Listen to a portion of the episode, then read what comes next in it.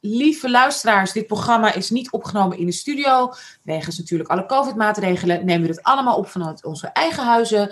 Dus eh, excuses als er geluidskwaliteit issues zijn. We doen ons best en dank jullie wel voor jullie begrip.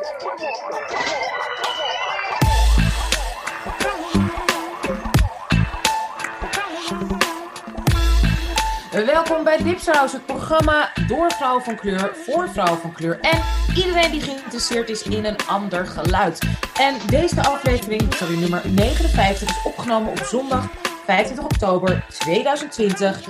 En oh, oh, oh, oh, oh, it's starting. Scorpio season has started. En deze aflevering is opgenomen vanuit Brussel, vanuit Den Haag, vanuit Damsko en New York, New York. En mijn naam is Anusha Nzume. En ik voelde me eigenlijk niet heel erg goed vandaag. Maar nu jullie alle drie zie, voel ik me weer stukken beter. En mijn naam is Ebise Bakjura En ik heb woensdag dus, afgelopen woensdag, mijn verjaardag in een speeltuin op zijn allochtoons gevierd.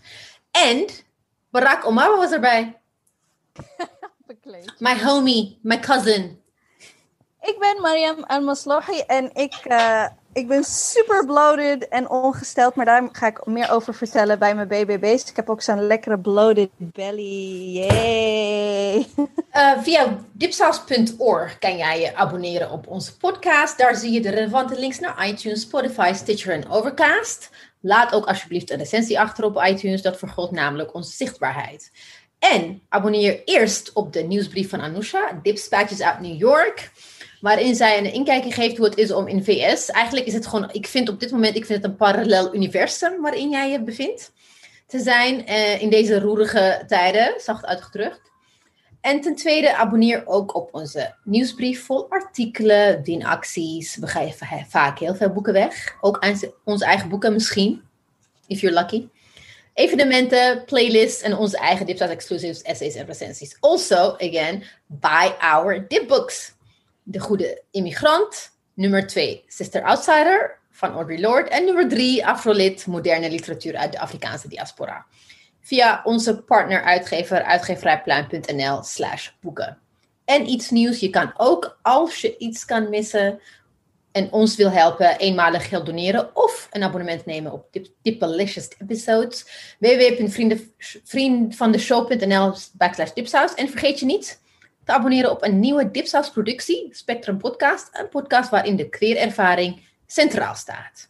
Yes, en binnenkort gaan we ook een Spectrum-uitzending zelf maken. Want ik ben zo ontzettend trots op wat Marjam heeft bereikt met deze geweldige podcast. En, en nou ja, het is, uh, ja, we gaan heel uitgebreid over deze podcast praten. Maar we hebben vandaag ook een geweldige show voor jullie. Welkom iedereen. Um, we gaan vandaag eigenlijk de release een beetje vieren op afstand van elkaar. Vanuit Brussel, uh, Den Haag, Amsterdam, New York van onze Nederlandse vertaling van Sister Outsider. Van de one and only fantastische Audre Lorde. Yes, het is uh, ons tweede boek bij uitgeverij Pluim. Um, en de vertaling is in handen van de geweldige Jenny Mijnheimer onder redactie van Laura ten Kampenhout. En ik wil eventjes beginnen met een geweldige grote shout-out aan onze Dipsa CEO, onze boss lady, onze ABC voor al het geweldige harde werk wat zij hierin heeft gestoken. Hoe ze heeft volgehouden, hoe ze heeft doorgezet. Nou, het maakt niet uit wat er gebeurde. Echt, echt, echt, echt. ABC, echt hoor. Mailtjes om drie uur s'nachts, acht uur s ochtends. Doorzetten. Meiden, kom op, doe nou dit, doe nou dat. Ja, ja, we moeten helpen. Maar echt zonder jou, zonder jouw schouders, zonder jouw talent, zonder jouw altijd geduld en liefde en begrip voor mensen die deadlines missen, voor appjes die niet zijn doorgestuurd, voor weet ik veel wat, nou, was dit allemaal niet gebeurd. Echt, echt, echt, echt love, applaus en, en al mijn liefde voor. Oh, Alles liefde voor jou. Echt waar, echt waar, echt waar, echt waar, echt waar. Echt waar. Um, goed, we willen dus het werk van deze fantastische Audre Lorde graag met jullie bespreken. En met een hele bijzondere stem. Een stem die uh, ook een eigen show heeft, eigen fantastische media presence heeft. Ook fantastische schrijfstem heeft ze. En uh, we zijn zo blij dat ze tijd heeft kunnen maken in haar drukke weekend vanuit Brussel. Zoals ik al zei bij ons. Mag ik eventjes een applausje gewoon voor on, bij ons vieren. Voor niemand minder dan Olave Douanier bij ons hier in de virtuele studio. Olavi, we love you. Hallo iedereen. Oh, het is zo lang geleden. Ik heb heel, heel vaak dat mensen me dan schrijven of eerste keer aanspreken zeggen van ja, ik luister altijd, ik heb jou zo vaak gehoord bij Dipsaus En toen ben ik, dus jullie hebben mij ook gewoon een media present gegeven. Hè? Like people, people show up on my Instagram door jullie. Hè? Dus, Oh. Nee, dat is goed om te horen. Maar het is zo lang geleden dat we je voor het laatst hier hadden. Hoe is het met je? Ik wil vooral weten hoe is je old lady vakantie? oh my god, you remember. Ja. Heb je je kunnen uitrusten afgelopen zomer? Wat, vertel, wat was je old white lady vakantie? Laten we ook eerlijk zijn, laten we gewoon realistisch zijn. A black trans woman uh, who's, you know, systematically poor. Dus de realiteit is, mijn, mijn rich white lady summer was dus, ehm, de, ik zeg maar, het eerste onderdeel was om niet extra te werken. Dat was het. Ik heb wel gewoon mijn dayjob, gewoon fulltime, nog gewoon gedaan. En dat was vakantie voor mij. Hè? Dat was like, oh my god, om vijf Ah, uur stop ik. Om vijf uur stop ik. Ja. Dat was de basis. En ook mijn vrije dagen eindelijk gaan nemen. Dus, dat, dus het, is, het is wel veel minder glamoureus en, eh, en, ehm, en spannend dan het lijkt. Het was gewoon, gewoon stoppen met werken na vijf uur. eh, mijn vrije dagen nemen. Maar ook, ook wel ja, een beetje eh, ervoor kiezen om zich niet bloot te stellen. Of tenminste, om, eh, om mijn engagement met allerlei dingen, dat happening op social media enzovoort, gewoon te minderen of te stoppen, totaal. Ja. Ehm, ik ben ook heel ver weggebleven van alle issues en soort van de thematieken van de dag op Twitter, op Facebook, Mm. op social media ben ik allemaal soort van gestopt. En wat blijkt dus, ja, dan heb je ineens tijd om, weet ik veel, eh, om een keertje die taart te bakken die je al heel lange tijd hebt gedacht dat je zou willen leren bakken. Hiking, I saw you hiking. Ja, hiking. I went to visit friends in Munich en zo op de weekend. Dat was al heel wat. Gewoon één extra dag vrijnemen, op de vrijdag vrijnemen, om dan een snelle trip naar Munich te doen, was gewoon wow.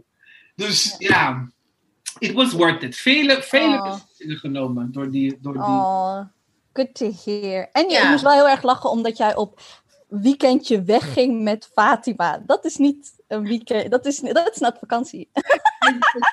It was it. Even- voor de mensen die niet weten over wie jullie het nu hebben. We hebben het over Fatima Fight. En zij, zij is de raadslid waarvoor ik werk. En zij kan eigenlijk nooit haar knop omzetten in... ik heb nu vakantie, ik ga niks politieks doen. En dan heb je een persoon als... Ja? Dit is wat ik heb ontdekt, uh, like that I've come to understand door Fatima. Fatima en ik zijn echt soulmates. Hè? We zijn echt. Like, we're the particular, like I don't know how it came about in life dat we elkaar hebben ontmoet. Maar wat heb ik ontdekt dus? Het is helemaal geen goed idee om met je soulmate heel veel tijd te besteden. Not a good idea. Nope. Nope. Wat gebeurt er? Je wordt een soort van echo chamber en je versterkt elkaar. En also like your worst, your worst parts of you end up magnified. Wij stoppen niet. Als wij beginnen te bellen, ook al is het 12 uur s avonds, wij stoppen niet tot 5 uur s ochtends. Dat doen ze niet. We don't stop. We don't stop. En dus toen dacht ik van, ja, weet je, don't marry your soulmate. Hell no. I've never believed daarin. Ik heb daar, daar nooit... Eerst dacht ik van, oké, ik heb iets fouts gedaan. I did not marry my best friend, I was thinking. Maar achteraf dacht ik van, I don't want to marry my best friend. Want dat is niet wat ik nodig heb. Oh, wat grappig. Oh ja, nee, dat heb ik niet. Anders denk ik dat bij mij zit. Nee, want ik, als ik denk gewoon ook wij met z'n drie of zo, dat gaat gewoon heel, dat gaat volgens mij altijd heel goed. Ja.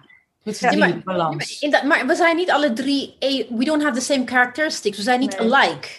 Nee, wij we zijn eigenlijk heel verschillend, hè? Totaal Ja. verschillende mensen zijn we. Ja, En, en, hetzelfde, hetzelfde geldt ook dus tussen mij en Thomas. We're not the same. Imagine if we were the same. Ik zou niet de hele tijd met mezelf willen zijn. Sorry. well, sweetie, you're a lot. Ja. Ebs. Hmm. Ik vraag me af wat voor man zou zijn als ik. Zit even te denken, wat voor, jeetje, een hele rare vent. Daarom, dus ik, ik vind ook bijvoorbeeld jij en Martijn, you, you guys complement each other. Jullie zijn niet hetzelfde.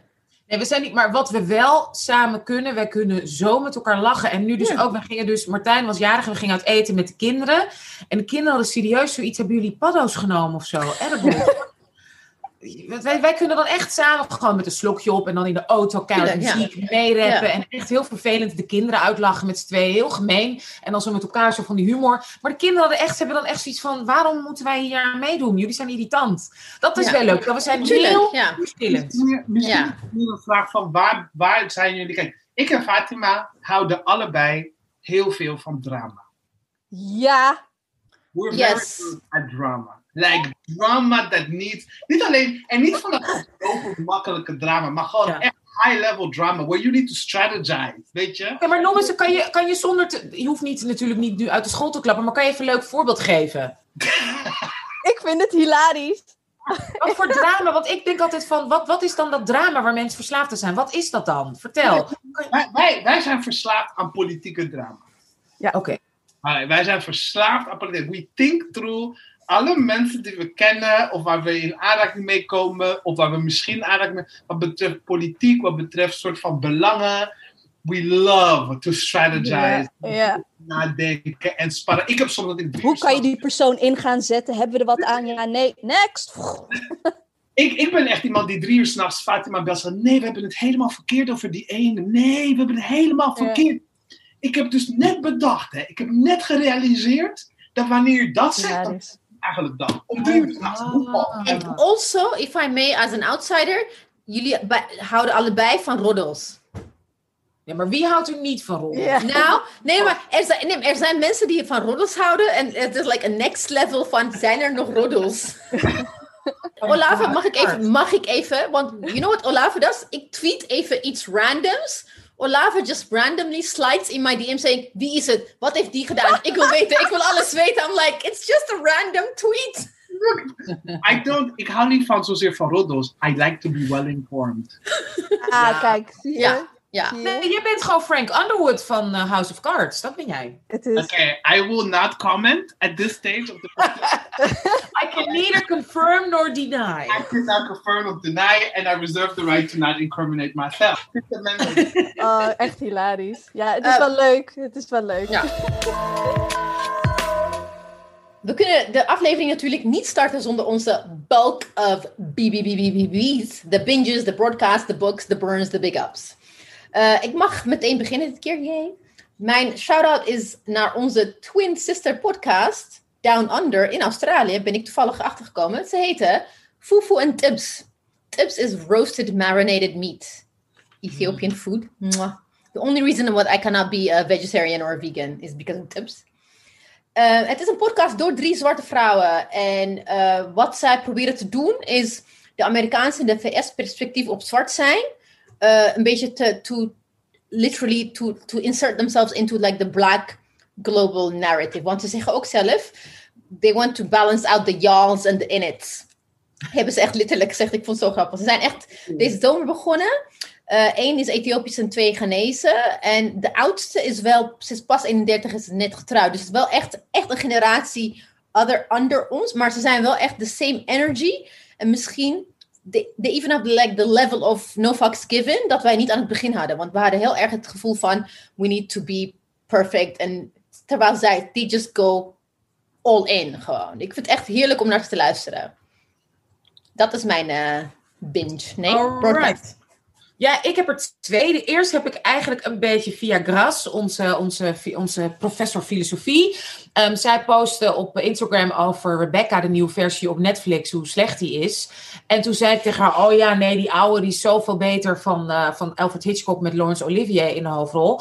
En toen ging ik die weer kijken en toen ging ik, en toen had ik haar ook geadviseerd, check ook uh, uit uh, Pride and Prejudice met Laurence Olivier uit 1940. En toen ben ik in een Pride and Prejudice fuik terechtgekomen.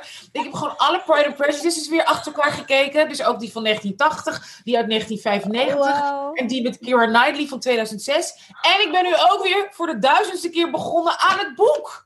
Ik zit er weer helemaal in. Oh. Wat is, hoe kan dit nou toch? Die, white, die whiteness en die Mr. Darcy. Ik, snap het niet. dan toch Weathering Heights. At least Weathering Heights. Precies. Niet Pride and Prejudice. Come on. Ja, het is gewoon die Mr. Darcy. Ik weet niet wat het is. Het is echt verschrikkelijk. Echt, ik zit er weer helemaal in. Grappig. Ik heb dus voor het eerst, wanneer was het, Ebise, toen ik tegen je zei, oh, ik, mijn hoofd zit zo vol, ik moet wat kijken. Toen heb ik dus voor het eerst Pride and Prejudice gekeken, omdat Netflix me dat had aangeraden met Karen Knightley. En dan dacht ik, waarom is Mr. Darcy zo? En waarom verkoopt deze witte vrouw al haar dochters? Where is her dat pride? Ik bedoel, wij doen dat ook een beetje, Ja. maar dan, dan de- gaat de moeder niet, dan is de moeder in ieder geval niet zo desperate.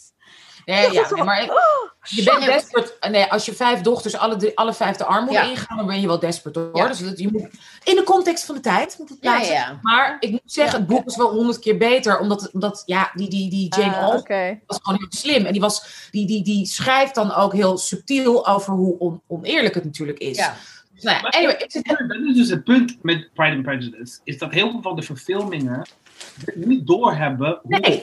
hoeveel satire en hoeveel ironie erin zit. En in, op zich dus ook tot een zekere hoogte, ehm denk ook wel een bepaalde soort van seksisme van die tijd. Een bepaalde soort van, you know, I'm a better, I'm a better, more civilized, more critical women than my mothers and my aunt. Maar daar zit dat probleem aan. Maar ik denk dat ze in de, in de verfilmingen enzovoort het allemaal veel te serieus, veel te letterlijk wordt genomen. En de ze en wordt er vanaf gehaald. Die interactie, die relatie met Mr. Darcy is gewoon een nachtmerrie-relatie hè, voor Is- haar. Ja, ja, en in het boek, ze, ze, ze zegt drie keer nee tegen hem. Dus in het boek maakt zij- maakt zij het veel, maakt ze het veel veel moeilijker. Dus het gaat eigenlijk een beetje hoe je gewoon een man gewoon een tandje kleiner Ja, maakt. ja, het is dus het is wel echt een, een hele. Het is veel. Ja, ze hebben de films die maken daar gewoon een romantische iets van. Ja. Het is interessant, heel interessant dat jullie het hierover hebben, want eh, op de New Yorker van september 28 is er een eh, essay verschenen, How to Misread Jane Austen. The novelist was a keen observer of her time. Now readers want to make her a mirror of our own. Dat wij, elke generatie probeert de zeitgeist erin te stoppen.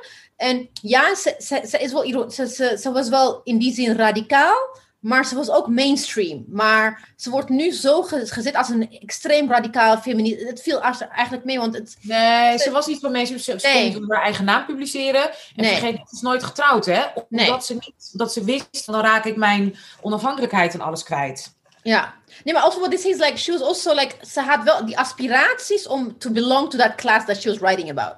Hmm, oh, really?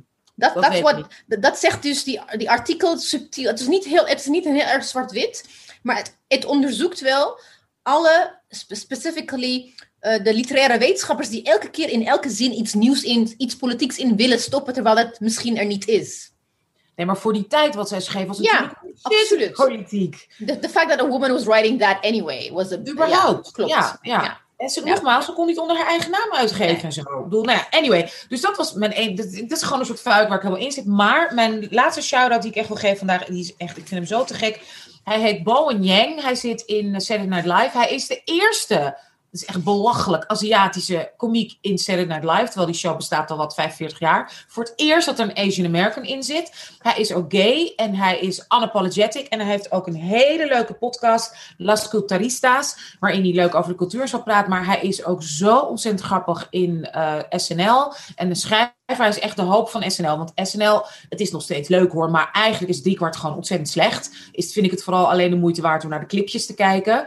Maar hij is echt hopelijk een stem voor de toekomst voor SNL om nou uit die fratboy-sfeer te gaan en deze kant op te gaan. Ik zie hem echt een toekomst en luister ook naar zijn podcast. Samen met een vriend van hem maakt hij die Las Culturistas, Bowen Yang. Ontzettend grappig. De B van Bowen. De Ehm, B van Bowen! Bowen. Ik heb ook een B en de B, of, eh, de B van Blood. ik, ehm, ik, eh, ik ben weer begonnen. Ik had al een jaar geleden had ik eh, de menstruation cups gekocht. En dat ging niet zo heel erg lekker, want in de ochtend heb ik toch wat haast. En je moet toch wel oefenen met die cups en dat soort dingen om ze erin te krijgen. En gisteren dacht ik, ik ga het. En je moet ze ook weer schoonmaken, koken, zodat al die bacteriën eruit gaan. Dus het is best wel. Als ze er eenmaal in zitten, ben je de 12 uur, ben je, eh, hoef je nergens meer naar te kijken.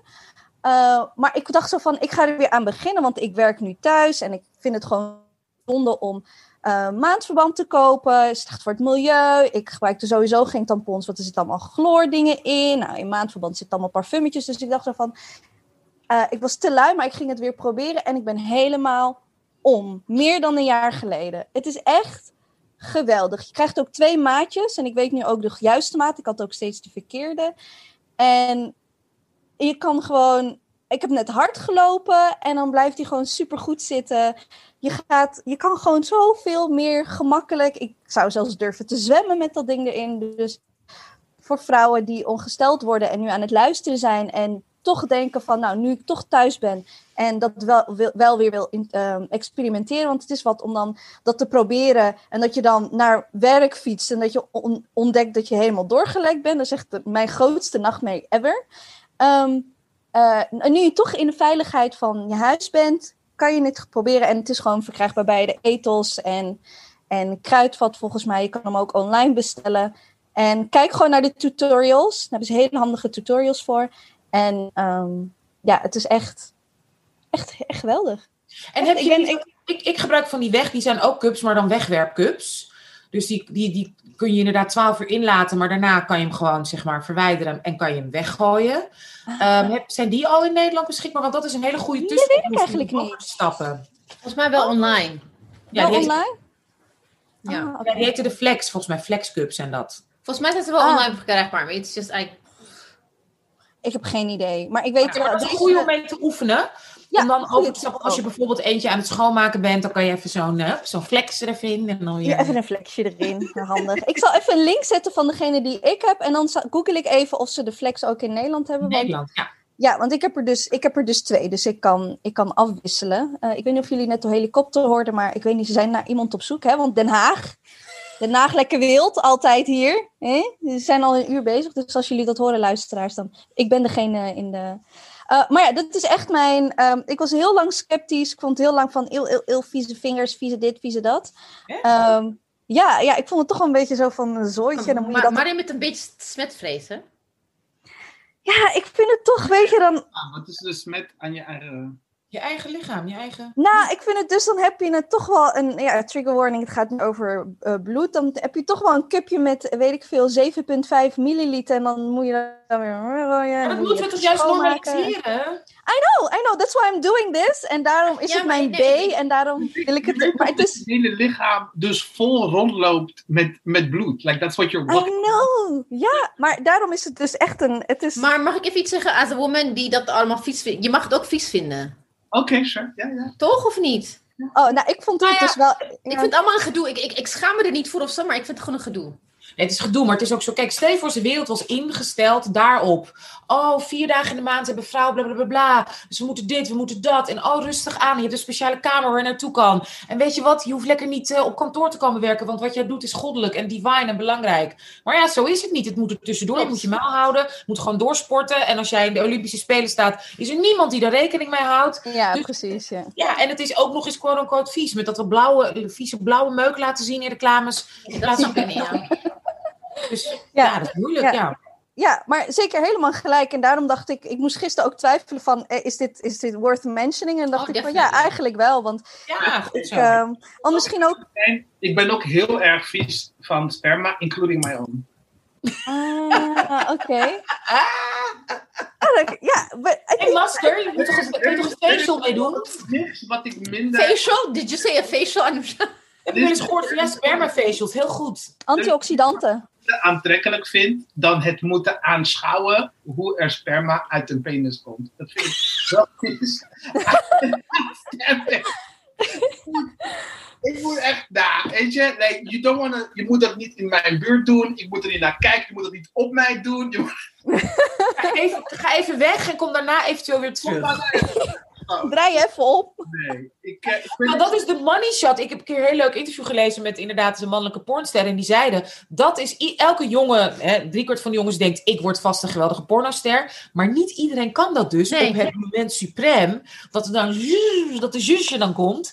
En dat schijnt een make-or-break make or break ding te zijn bij elke auditie. Van, en nu, nu, nee, nu. Ik ben, ik ben geen fan van. Ik, en dat vind ik dus het aller. Ik hou erg veel van porno kijken tot het moment dat ik het idee heb. Oh, ze gaan klaarkomen, dan stop ik. Dus Yeah, ik, but also because it's like visually, it is net niet, hè? It's not like the, the, the way it's like it's sold to you before you know, before you find out. It's like a champagne being popped, but that's not it. Ja, nee. Het is een beetje, het is een beetje klungelig. liever dan dat ik kijk. Het is eigenlijk, ja precies, het is een beetje klungelig. De, de uitvoering, de uitvoering is altijd een beetje van, oké. Next. Ja, maar ook dat er wordt gezegd spuit. It doesn't. It, It, exactly. It just like, is like, uh, Die vieze lekker kraan, ja. ik wil Zo- eerlijk zeggen, vies, lekker klaar. ik heb wel heel vaak, zeker de eerste keer dat ik iemand seks heb, dat ik dan zeg maar hè, de eerste paar keer dat ik gewoon dan zeg, oh, ik ben nu klaar. I don't take it, maar I say, oké, ik heb nu genoeg, you know? Because it's just not very, it's just not very attractive. Like, No. penises are just not that attractive. En al They helemaal, could be. Depends. Ja, kan al ja. helemaal als je van dat wit goedje eruit Oh, ja, wat, ja, wat. Ja. Maar weet je, ik, ben, ik kom natuurlijk van de, van de 80's, dus ik ben echt de condoomgeneratie. Want ja, hey, iedereen ging dood aids. Dus ik Ja. heb nauwelijks, ik heb echt bijna in mijn hele leven nauwelijks sperma gezien. That's why I love condoms. altijd echt condooms, condooms, condooms. Ook als ik gewoon iets anders deed. Ja, nee, niet zonder condoom. Sorry, ik ga dat ding niet That's in nemen. Weet je wel, seriously. Dus ik heb, godzijdank, ben daar echt ontzettend van ehm, bespaard gebleven. Ik vind de condooms gewoon zo een hele elegante, Heerlijk. Van mooi Lassie. manier om het een en ander af te werken. Ja, Ja. ja, ja. ja. It, it's, bes- ja, bescherming, like it's a mental bescherming alleen, niet just En not sorry, just nu like we toch bezig zijn, mag ik even, hoe irritant als dat spul in je lijf zit. En Ja. als je gaat dan naar een vergadering en dat je dan opeens, oh fuck, Ja, dat het, het er niet uitkomt opeens. Ja, ineens, nee, ineens voel je zo'n, zo'n, ja. Nou, en daarom de menstruation cup. aan. Ja, ook, ja. Ja, Dat ding is, het, het, het gaat niet altijd even, ja, very annoying. precies. Of dan lig je in je bed en dan echt zo, ah, gadver. Dat is Ja. je laag. Ik vind het heel Ja, annoying. ja. Dat je er niet van af bent, dat je nog, nog twaalf uur lang daaraan wordt herinnerd. Dat je de, oh, oh shit, oh, oh, fuck. Oh my god, ik ben zo blij dat ik niet de enige ben die denkt dat Oh ik- god, no. I think a lot of people are silent about this, but we can, we can, we kunnen een hele aflevering dipsaus, weet je? Taboe Ja. doorbrekend. Oké. Maar ik heb, ik dit, dit gesprek wel zo nu en dan wel eens met, zeker met gay mannen, en die worden dan echt, die kijken me echt aan van, huh? excuse Oh, me, vinden dat het lekkerste wat er is? the best thing that has ever been made. Eh, en nee, het is gewoon, nee. Nee. Eh, We, we, we, we've been so brainwashed to think it. Ja, natuurlijk. Maybe. Alsof het such a glory. Ook dickpics hebben, dat is ook iets wat ik gewoon echt niet tegen kan meer. Hè? En zo- Don't want to see dickpics anymore. Kun je dat doorgeven aan mensen? Oké, ja. Olava does not want dick pics anymore. No more dick pics, stop ermee. Oké, ik kan zeggen, Audrey Lorde zou trots op ons zijn. Dat wij dit Yes. Toch? in Yes. vrijheid en veiligheid met humor voeren. Dus Bodily ik ga dit moment gebruiken om een overstapje te maken naar De onze- B van bodily fluids. Het wordt gewoon een segment. Absolutely. Audrey would be so, eh, ja, would Mag be ik ook een- boisterous. mag ik ook een boisterous. Voorstellen? Oh, ja, ja, tuurlijk. Snel. Altijd. Snel, ja. Ik, heb, Nee, eh, hoeft niet snel. ik ga er ook niet heel veel over zeggen, maar Lovecraft Country. Oh, ik kan het niet. Ik heb het geprobeerd, maar ik vond het zo verdrietig. Wat is het? Lovecraft Country. Een serie? Ja. Watch. Ik heb, ik heb, ik heb, ik je heb, niet, maar ik heb zo moeten huilen. En oh my god. En na drie afleveringen, ik kon niet Ik ga het meer. even googlen.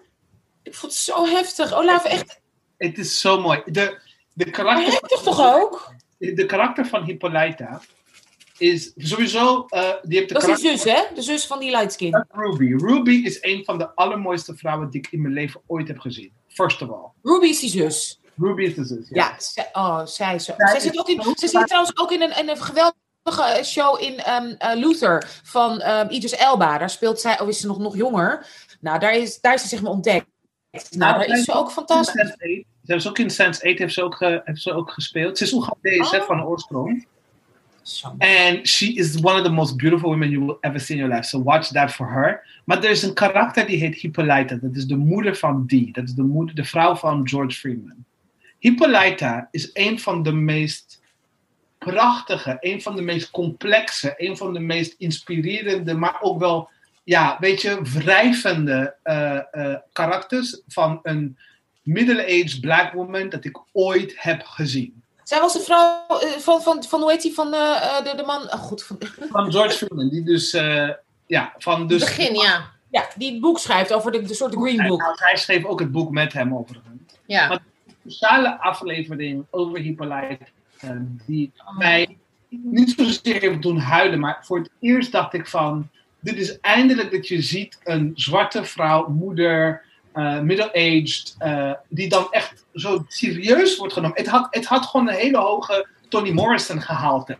Oh. complexiteit van haar. En, en de, de reis, de, de aflevering dus. Ik weet ook niet waarom die aflevering niet gewoon bekroond is. Het is zo een hele voor daar alone, alleen al. Zou hè? Zij, zij doen mee volgend jaar.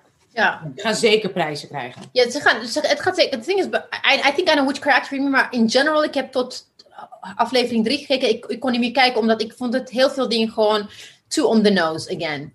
Ik vind dat ze eh, de- heel veel zwarte films de laatste tijd heel erg inspelen op de, de marketing eh, machine van Black Twitter. En, en daardoor dacht ik van, oké, moet ik, ik had het idee van, ik moet verplicht dit goed vinden. Ja. Maar dat is, dus, dat is dus het punt. Want ik denk, wat er gebeurt met Hippolyta gaat verder, verder, verder, verder dan dat. Ik wil niet, No, no, okay. But because you say this, I will, I will, I will watch everything. But I Ja, not just ga- because of like, in general vond ik het, het, het, ik wil inderdaad horror en black horror, maar het, is, het, is, het was te, net zoals Greenleaf. You, do you know that really bad, verschrikkelijk, I mean, it's, I love it. It's like, van, van Greenleaf, ik verwacht wat, de, wat het van mij verwacht wordt. Dus daarin, ik kan, me, ik kan schakelen intellectually and just watch it and not be upset with it. Just like with, with Cookie van Fox, Empire.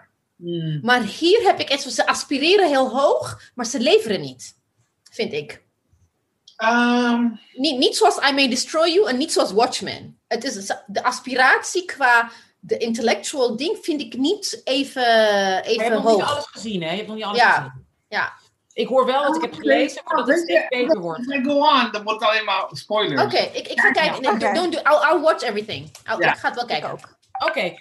Helemaal goed. Dus we hebben allemaal geweldige B's en we willen heel graag door, want we gaan het nu hebben over onze, onze fantastische, geweldige Audrey Lorde. Oké, nou de meeste, zeker onze luisteraars, hebben natuurlijk geen introductie nodig. Ik ga het toch even doen. Audrey Lorde is geboren in New York. Ze is de dochter van immigrant uit het Caribisch gebied. Eh, ze is schrijver, feminist, activist. Ze is, ook, eh, ze, is, eh, ze is overleden aan kanker. Dus ze heeft ook heel veel geschreven over ziek zijn, over disability.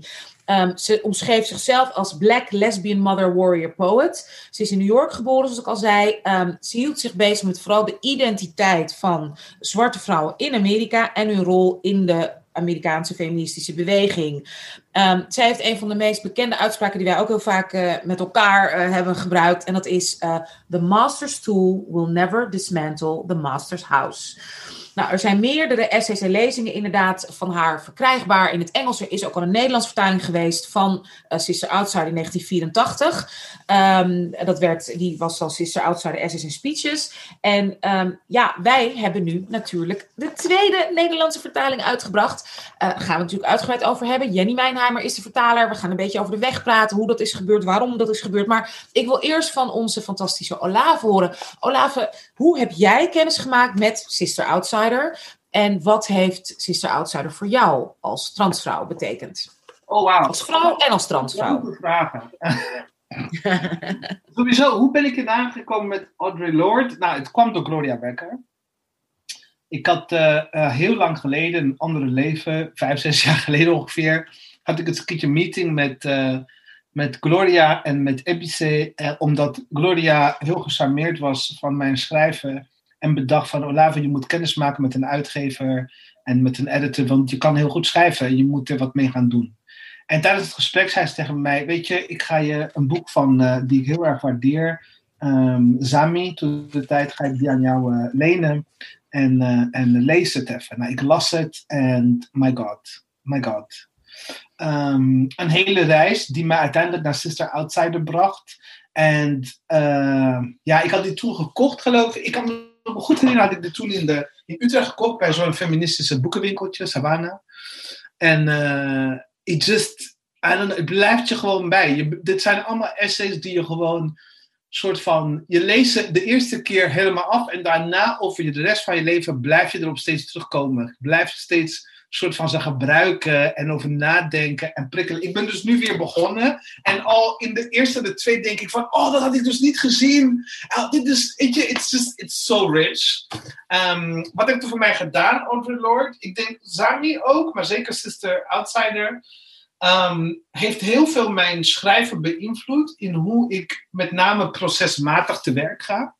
Om in de, in de stukken die ik schrijf, om niet te proberen een soort van te ambiëren of te proberen mijn eigen lichaam, mijn eigen situatie te to transcend it, you know, to sort of like schrijven vanuit een soort van ongeïnteresseerde, objectieve, neutrale uh, perspectief. En niet te vertellen van waarom zit ik hier aan tafel hierover te schrijven? Waarom ben ik hier achter mijn computer uh, deze thema, dit onderwerp, deze gedachte aan het neerschrijven? En zij heeft mij geleerd om dat te doen, om serieus te nemen en dat ook niet voor, niet voor bang te zijn om mijn, schrijver, mijn lezers mee te nemen in waar, waarom ik dus me genoodzaakt voel om hierover te schrijven. En mijn positie, zeg maar, in dat schrijven zeg maar, bekend te maken, om daarvoor uit te komen. En, en te zeggen, I'm not a disinterested, objectieve, neutrale uh, uh, stem die hier even over aan nadenken is, maar ik heb een belang. En, en ik heb een historie en het leeft in mijn lichaam en in mijn,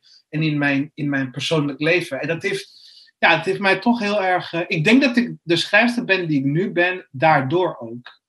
Omdat ik tot dat moment eigenlijk niet, totdat ik haar las in Zami en ook in Sister Outsider, eigenlijk steeds zocht naar een soort van legitimiteit via die afscheiding van mijzelf, van dit onderwerp.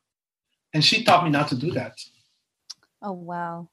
Wauw, dankjewel. Ik vraag me toch, hebben, ik denk dat we allemaal uh, Audre Lorde toch wel uh, in het Engels allemaal hebben gelezen.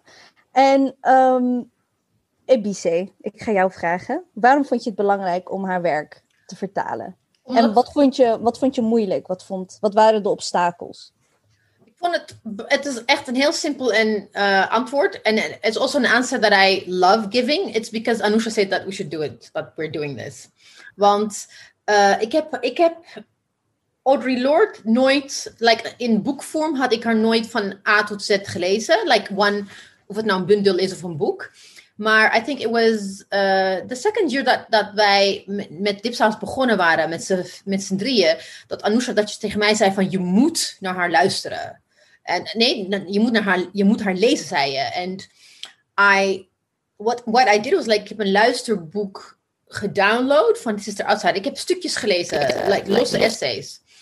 And I listened to Sister, Sister Outsider and that was like, again, like you said, Olave, het komt gewoon binnen on a level that, that you don't expect it to. En het heeft ook denk ik te maken met uh, hoe oud ik ben, waar ik ben in mijn bewustwording as a black woman, but also as like a political woman. And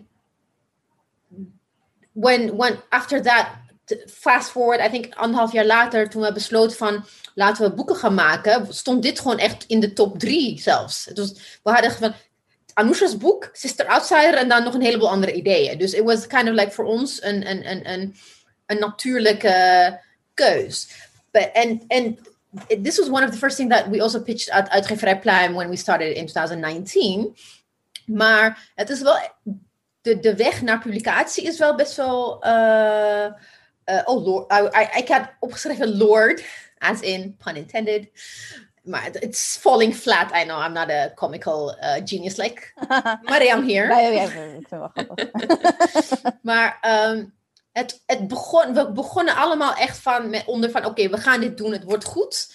En uh, de weg naar de uiteindelijke vertaling was lang geweest. En also trials and tribulations. Because we wanted it to be, at the end of the day, also gaan, we realized we want it to be, at the end of the day, gepubliceerd door een zwarte vrouw. Het moet vertaald worden door een zwarte vrouw. En om dat te bewerkstelligen moesten we uh, heel veel doen. Uh, heel veel beslissingen nemen, heel veel praten met een heleboel mensen. En daardoor heeft het eigenlijk langer geduurd dan het zou uh, had gemoeten. Het zou eigenlijk in eind 2019 verschijnen, maar het is er. Weet je, I don't want to dwell on it too, too much. Maar het is er. En ik vond het ook echt. When I read it again, ja, ik had de vertaling, de Nederlandse vertaling. En daarnaast moest ik dus checken tegen de Engelse vertaling. Maar ook, er is een, de allereerste Nederlandse vertaling was uh, in 1986, volgens mij. Het heet Oog in Oog. Dus ik had drie. Ik, ik was Sister Outsider, simultaneously three versions aan het lezen. Dus I was completely sucked into her universe. En dat, dat die realisatie dat ze toen al, in de jaren zeventig al, zo ontzettend, ontzettend. Niet alleen, kan, niet, is, niet alleen is ze hyper intelligent en alles wat ze zegt is nog steeds relevant, maar ze schrijft zo ontzettend mooi. Ja, ja, ja. En, en wat ook wel heel wat ik moest leren in, in dit is dat, hè, dan wilden we heel graag dat een zwarte vrouw dat zou gaan uh, vertalen. Dus ik kan me ook nog wel van mezelf een beetje herinneren dat ik dacht zo van, ja, Ebise, dat is toch dan wel geregeld? Uh, dat die, die vind je toch wel? Waar, waar zijn ze? Waar zijn ze? En dat dat dus te maken heeft met, hè, en dan komen we terug op het systeem waarin we leven, waarin je, en dat kan jij misschien veel beter uitleggen, van, nou, dan, dan, dan wil je vertaler zijn. Uh, maar dan moet je daarvoor al vertalingservaring hebben. En dan moet je ergens al een contract hebben getekend om in een soort van uh, vertalersnetwerk te gaan zitten. Nou, ik was echt flabbergasted. Dus daar is het ook al super moeilijk om gewoon een, überhaupt een persoon van kleur te vinden die kan vertalen. Een persoon van kleur vinden die romans kan vertalen of literatuur. Nou, ik ja, het, klopt. Uh... It was, it was, it was, because the, we, aan, de, aan het begin hadden we de, like, de mensen die het wel konden doen, hadden we benaderd en die konden gewoon niet. Het was echt een kwestie van, ze hadden andere opdrachten op dat moment, dus ze konden niet nog een boek vertalen. Want een boek vertalen, it takes at least three, four, five months. It's not easy. Het is niet een stukje essay vertalen. Het is gewoon echt, je moet vertalen, you have to reread. De one sentence doe je er soms een half uur over, misschien zelfs een uur. En um, uiteindelijk wilden we met iemand in zee gaan, maar die heeft wel vertaalervaring, maar geen literaire vertaalervaring. En vertalers worden niet goed betaald, dus je wilt dat ze fondsen aanvragen. Maar om fondsen aan te vragen, heb je al iets om te laten zien dat je het kan. Dus je komt in een catch-22 terecht. Ja, precies. Dat, is dat je zo ergens solliciteert en dan zeggen ze van ja, je moet ergens eerst negen jaar ervaring hebben. Ja, dus dat, dat, is, dat is ook gewoon nieuw voor mij. En as a result heeft het gewoon langer geduurd. Dat ik ook, ik, ik, ik ook echt dacht van ik, nu, als, als we de volgende vertaling doen, ik weet precies wat ik moet doen nu. Ik heb veel meer zicht op hoe ga ik het doen, wat zijn mijn eisen. Dus dat onzekerheid dat, ik, dat bij mij ook heerste als begeleider, waardoor ook dat, dat reflecteert zich ook in hoe een vertaler ermee omgaat. Dat, dat is nu wel weg, maar, het is, maar uiteindelijk, it doesn't matter uh, how long it took we're all proud of Jenny, Jenny Mannheimer. Echt, thank you for doing this. Ze heeft het samen met uh, Laura gedaan. En ook wel, ik wil ook even de credits geven aan Alphabet Street. Gilde voor zwarte beelden en taalkunstenaars. Dat is opgericht, mede opgericht door Neska Bex. Want uh, ze heeft echt wel hier een, een, een, rol, een, een major rol in gespeeld. Ik, ik, ik was er niet zelf opgekomen, laat ik het zo zeggen. Yes, nou fantastisch. Neska Bex, Alphabet. Alphabet het is een album van Prince. Ja, going on down. maar, um, en even voor als mensen nu naar ons luisteren en denken van, oh, maar dit lijkt mij interessant. Ik zou vertaler willen worden en ik ben iemand van kleur en hè, uit de marginalized community. Wat, wat, wat, hoe kunnen we, wat kunnen ze dan doen? Kunnen ze contact opnemen met Alphabet Street? Hoe, hoe, hoe, Ja, dat kunnen ze sowieso doen. Uh, en ook uh, het beste is echt gewoon even dat ding is, het netwerk is er. Hè? De, de, de, de, de bodem is er, maar je moet weten dat het bestaat. Dat, dat is, het eerste is al, like, you have to know that these mogelijkheden om vertalen te worden überhaupt bestaan. En the first thing would be to check Letterenfonds. Letterenfonds heeft een hele, uh, how do you say it, apart categorie voor vertalers, literaire vertalers. En hoe je, je kan je inschrijven op uh, dat je begeleid wordt door een ervaren uh, vertalen, zodat je dan leert, het, het vak leert. Je kan wel gewoon een, een vertalerscursus volgen, but to actually be really good, you need to do it. Aldoende leert men. Dus daar zijn verschillende de wegen voor van if people of color want to be, want to translate, then let them get in touch with me. En ik ga ze wel met de juiste mensen in contact brengen, absoluut. Want het is echt heel belangrijk. Dat is ontzettend belangrijk. Daar zijn we wel achter gekomen. Olave, ik wil ook nog aan jou vragen. Hè, dus als, je hebt een beetje verteld wat dat voor jou betekent als, als schrijver. Wat heeft het voor jou betekend als vrouw? En is er ook nog een distinctie die je kan maken voor jou als transvrouw? Omdat hè, het boek is natuurlijk uit de jaren zeventig. Daar werd minder over geschreven, gesproken in die tijd. Het is niet iets waar zij zeg maar, specifiek aan refereert is er toch, omdat ze het zo heeft over identiteit of iets, is er toch voor jou een link of iets? Of heb je vooral gekeken naar jou, gewoon naar jouw vrouwelijkheid? Als je, als je, als je uh, Sister Outsider leest of de stukken leest of haar uh, Sowieso, ik wil nog iets zeggen over de vertalingen. Mag ik daar heel veel zeggen? Natuurlijk, je mag alles zeggen wat je wil. Ja, ik, ik, ik denk dat, ik ben zo blij dat jullie dit hebben gedaan. Ik ben zo blij dat jullie dit hebben gedaan. Ook zeg maar, hoe het eruit ziet en hoe het aanvoelt. En het netwerk waarin jullie het, zeg maar, like, soort van het uitsturen. Want kijk, die andere vertalingen en soort van Audre Lorde werd zeker op het continent, zeker hier in Europa, soort van, ja, toch een beetje uh, soort van, ja, witte academische eigen, witte gender studies vrouwen eigen, dat het hun dingetje was. Weet je, Audre Lorde was, en moest je Engels heel goed kunnen lezen, je moest naar de indie bookstores terecht kunnen enzovoort. En, en daar werd Audre Lorde dan zeg maar op het continent dan bekend. Terwijl onder zwarte vrouwen in Amerika en ook wel in Engeland, uh, uh, van alle standen, alle niveaus, hoef je niet allemaal super hoge academische studies voor hebben gedaan, is Audre Lorde een, iemand die men kent. En waarom ook, is omdat ze ook heel erg ervoor koos, ze was ook onderwijzeres, maar ze koos er toch voor om heel toegankelijke taal te gebruiken. Ze schreef heel mooi, maar ook heel toegankelijk. Zij heeft nooit, zeg maar, Um, uh, ze had net als een Judith Butler kunnen gaan schrijven of zo, hè? maar dat deed ze gewoon niet, want she wanted, you know, she wanted people to know what she was saying. En, dat, en je ziet haar dus deze collectie van essays zijn allemaal gedaan, zijn essays die zij voorgedragen of gepubliceerd in hele hoge plekken. Dus echt major international conferences of uh, uh, uh, hele hoge genomineerde academische you know, journals en zo. Dit zijn niet allemaal dingetjes die ze even zeg maar, op haar persoonlijke blogje schreef of zo. Hè? Maar toch, elke van die essays zou echt iedereen in de zaal, including de zwarte vrouwen die, in aan, het, die aan het werken waren in de zaal, die konden dat ook gewoon verstaan en meekrijgen. En dan vind ik het zo jammer hoe eigenlijk iemand dan die zo ontzettend toegankelijk wou zijn, dan uiteindelijk door zo'n community van ja, gender studies, academics, da, soort van geappropriëerd wordt, van hun wordt. Maar dit breekt dat door. Al deze kaft, you wanna, you know, it lives, it's as full of color. En ik denk dat ze, ik denk dat ze daar trots op zou zijn geweest. In plaats van al die andere, de andere die ik zag, uh, was dan een soort van uh, kaft met allemaal soort van abstract, uh, abstracte soort van, hoe heet dat? cubist painting daarop. Ja, weet je This is uninspired, uninspired. This is how you respect Audre Lorde. Dus dat wel heel tof. En Thank you. voor je vraag over identiteit, ik denk voor mij toen ik haar las, was wel heel duidelijk. Zij is heel erg stellig in dat she's a queer person. Hè?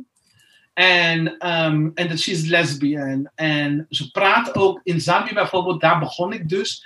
Uh, praat ze dus heel openhartig over haar, haar, haar liefdesleven, haar ontluikende romantisch leven. Ze praat ook over gewoon daten met, met non, non, gender non-conforming mensen. En, um, en ik, je leest dat ook gewoon, die, die, die, die herhaaldelijke uh, uh, positionering dat zij doet, dat ze uitlegt wie zij is in elk stuk, is volgens mij ook een poging om niet het ene black queer verhaal te vertellen, maar om ruimte over te laten om de black queer trans verhaal te kunnen vertellen. Om ruimte over te laten to tell about, you know, to tell the black queer and poor verhaal. Of de black queer and male, black queer and women verhaal. Weet je, dus ik denk, zij was dus door heel specifiek te zijn, gaf ze eigenlijk toestemming aan anderen om ook, zeg maar, hun plek in te nemen. En, um, en ik vond dat wel heel krachtig. Ik denk, um, ja, ik weet niet. Ik, ik voelde me wel soort van uitgenodigd en uitgedaagd um, om zeg maar na te denken als je haar stukken zit te lezen. My class en my race en you know, my locality. Hoe, hoe speelt dat allemaal een rol in hoe ik deze onderwerpen die ze benadert soort van beziet? En, en het, again, zoals ik al zei, het gaf me de toestemming en de uitdaging om het überhaupt zo te beginnen te formuleren. Ik zou niet schrijven als een zwarte transvrouw. Dat doe ik nu wel heel bewust en uitdrukkelijk door haar. Want zij gaf het voorbeeld van je kan belangrijke, waardevolle en urgente dingen vertellen vanuit je positie als een black, queer, lesbian woman. So I can do the same too. Yes. It's wow. interesting that it's, it's interesting what you said, like how she was, she's been um, ingekapseld in dat academische witte uh, bastion of intellectualism. In a way, the similar thing happened to James Baldwin as mm. well.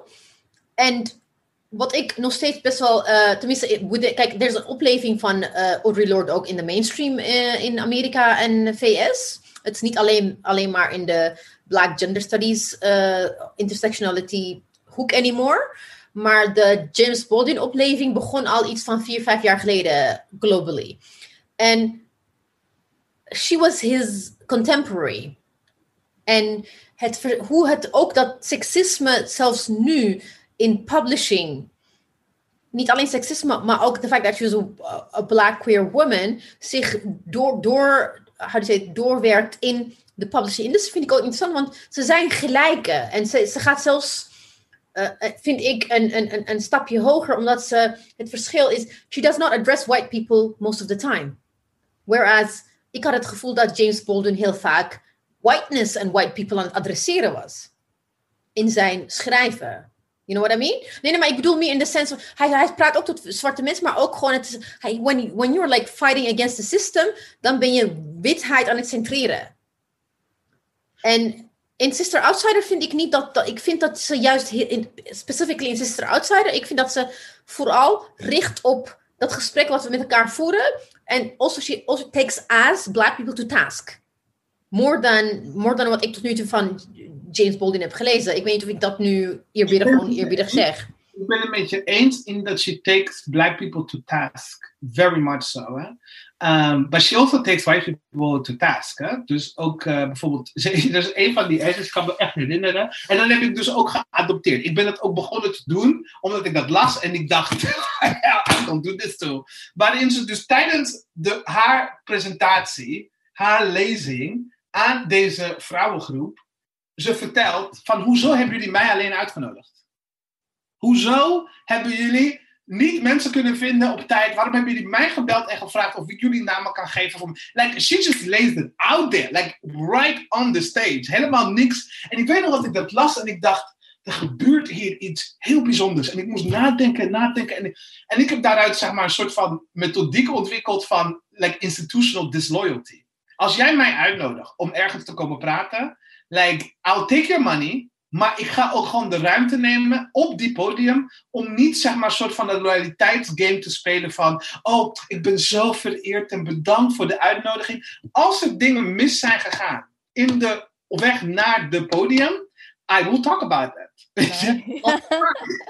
I will talk about it. Want vaak is het vaak ook heel relevant in de voor de onderwerpen waar ik voor word gevraagd om te komen spreken. Dus ik denk, she does take black people to task, maar ik denk dat ze ook wel witte mensen tot task brengt. En wat ik um, heel interessant vind aan haar, is dat ze volgens mij iets doet wat we volgens mij uh, ook wel lering aan kunnen nemen in onze context, waarin we heel veel over identiteit naast te denken en te theoretiseren, is she, she firmly, elke keer dat ze iets schrijft, ze schrijft heel duidelijk van waaruit ze spreekt als being a black, lesbian, queer, you know, a woman, uh, activist en zo on. Maar wat ze daarna doet, ze zegt, en ze hoeft dat niet meer uit te leggen. Daarna gaat ze verder, dieper in de onderwerpen. Maar, dus ze blijft niet steken in dat verdedigen van I am a black. Nee, nee, nee. Ze gaat altijd een stuk verder. En dat vind ik. I don't know. Ik denk dat we. Want ze gaat daardoor ook gewoon de diepte in bij onderwerpen waarvan ik denk dat we soms een beetje een soort van uh, dat, dat, dat, dat, dat, dat, dat processuele van wie zijn we en waarom mogen we spreken vanuit zijnde black, uh, queer, whatever, dat we daarin blijven steken. En she really goes then further. Het is alleen maar het begin. Het is meestal maar één of twee paragrafen om te beginnen. En she just een van de meest complexe hoofdstukken is dus, zijn haar toepassingen ook uh, op het erotische. Erotische als macht. En we zijn natuurlijk ontzettend benieuwd, Olave, hoe jij, of kan jij uitleggen wat dat essay eigenlijk betoogt? Maar wel op instap, dus inderdaad op zoals Audrey het zou willen dat we het uitleggen. Dus hoeft niet, dus niet uh, voor, de, voor de gender study folk. Maar voor de, voor, de, voor de mensen die ook luisteren en die um, uh, dit niet hebben gestudeerd. Hoe leg je uit waarom dit essay belangrijk is en waar het over gaat? Oh my god. Uh... Where to begin? Dit is zo'n geweldig essay. Moeilijkste. Ja, het, ik, ik vind het echt nog steeds gewoon heel complex om te snappen. Ik, ik begrijp het, maar ik heb het idee dat like, something is ontglipt mij. Ja. Ik denk, van, zoals ik het toen begreep, en ik denk als ik het nu weer zou lezen, uh, zou ik het waarschijnlijk net dieper begrijpen. Maar wat ik, ik kan me heel goed herinneren dat ik aan het lezen was en ik, en ik had heel erg um, het nagevoel, dat ik, kreeg, dat toestemming kreeg om in mijn activisme om in mijn, om in mijn ehm, eh, eh, activisme, ja, maar ook in wat ik doe, om de passie die ik ervaar voor het leven. En, en de passie kan dus ook dus ook een tweede artikel tussen schrijven over de toepassingen van voeden. Dus het kan inderdaad voeden zijn, dus, maar het kan ook plezier zijn. Het kan ook genot zijn. Het kan ook verdriet zijn. Het kan ook gewoon intense. Maar gewoon die intensiteit, die passie die we ervaren, om die ook in dat werk van activisme, in dat werk van maatschappijverandering en maatschappijkritisch, om dat toe te laten. En dat jezelf toestemming te geven om niet uh, om toestemming te geven om daar geheel bij te zijn. Om, om, om daar vanuit je kracht uit te putten. Om te kunnen zeggen van ik ben gepassioneerd. Ik denk voor heel veel ehm, eh, mensen van onze generatie, misschien ook misschien van haar generatie, en misschien ook een bepaalde intellectuele uh, groep, is het gewoon gangbaar, een soort van salonfee, om een beetje gedesinteresseerd te zijn. Om een beetje afstandelijk te zijn. Om heel erg hier op dat analytische te zitten. Weet je, omdat dat, dat, dat die, die, die analyse en die iemand zegt stelling A en dan meteen pareren met ja, je zegt wel stelling A, maar heb je aan da, da, da, weet je? En dat heel erg. Uh, maar zij zegt van zet je lichaam erin eigenlijk. Zet je passie, zet je gevoel, zet je, je hebben en houden en je noodzaak erin. Want daar is ja. gewoon een incredible source of power. Dus ik weet nog dat ik, ik bleef haken aan dat erotische. Maar ik denk wat ze, wat ze bedoelt is niet zozeer het erotiek van, uh, wat zoals we net besproken over, uh, uh, over penissen en sperma. Maar, maar ik bedoel dat ze het over, volgens mij heeft het over levensenergie. Het levensenergie. En jezelf toestemming gegeven, te geven om er geheel en volledig bij te zijn. En daar ook kracht en macht te voeden. Ja, ja, exactly. Mag ik even een powervorm. Het is natuurlijk een. Het is, weet je, ons. Elke persoonlijke erotiek is energie. En we leren, ik denk uit gevaar, omdat, weet je, oh, wat gaat er dan wel niet gebeuren? Wordt dat afgeleerd en wordt dat afgestomd en wordt het weg, weet je? En mag het alleen op een, zeg maar, quote-unquote, mannelijke manier is het, zeg maar, valide. Maar elk erotisch gevoel is natuurlijk valide en is een levenskracht. Ja. En het is, ik vind het, het is zo belangrijk om dat juist te leren ontwikkelen. Om daar juist mee om te gaan. Om te kijken hoe je dat, waarin dat allemaal zit en hoe je dat kan gebruiken. Ik vind die, die toestemming is ontzettend belangrijk. Want die is er nu maatschappelijk gewoon niet. Ik heb zo vaak dat ik met mensen bijvoorbeeld na een demo, dat je dan wegloopt na de demo. En dat je begint te praten met de mensen. En, en dat je zegt, nou, fucking toffe demo. En dat alle activisten eigenlijk meteen, nou, het had beter gekund. Ja. ja. Um, het was, uh, weet je, dat is fout gegaan. Of uh, ik ben gewoon uitgeput. Ik ben uitgeput. Ik wil er nu over hebben. En ik denk wat Audre Lorde zegt, dat, dat, dat hoef je niet te doen. Dat is een beetje, je mag gewoon op dat moment zeggen, dat was fucking amazing. Dat hebben we gedaan. Dat hebben we samen gemaakt. We waren er. Het was mooi. Het was belangrijk. We hebben geschreven. We zijn zelfs nu moe, maar het was, weet je, om toch jezelf toestemming te geven. Om, ja. Om, uh, en ik denk dat het ook wel een decoloniaal iets, hè, om heel te zijn. Het ja. is een beetje, um, ik, ik vind het altijd nog heel frappant hoe, en interessant hoe altijd, zeg maar, mensen in de westerse traditie zo gegeneerd zijn als zij mensen in het zuiden of zo heel blij zien dansen of zo. En dat ze een soort van plaatsvervangende schaamte voor ons hebben. Als een soort van, oh, you know, kijk ze zo blij doen. Alsof ja, dat precies.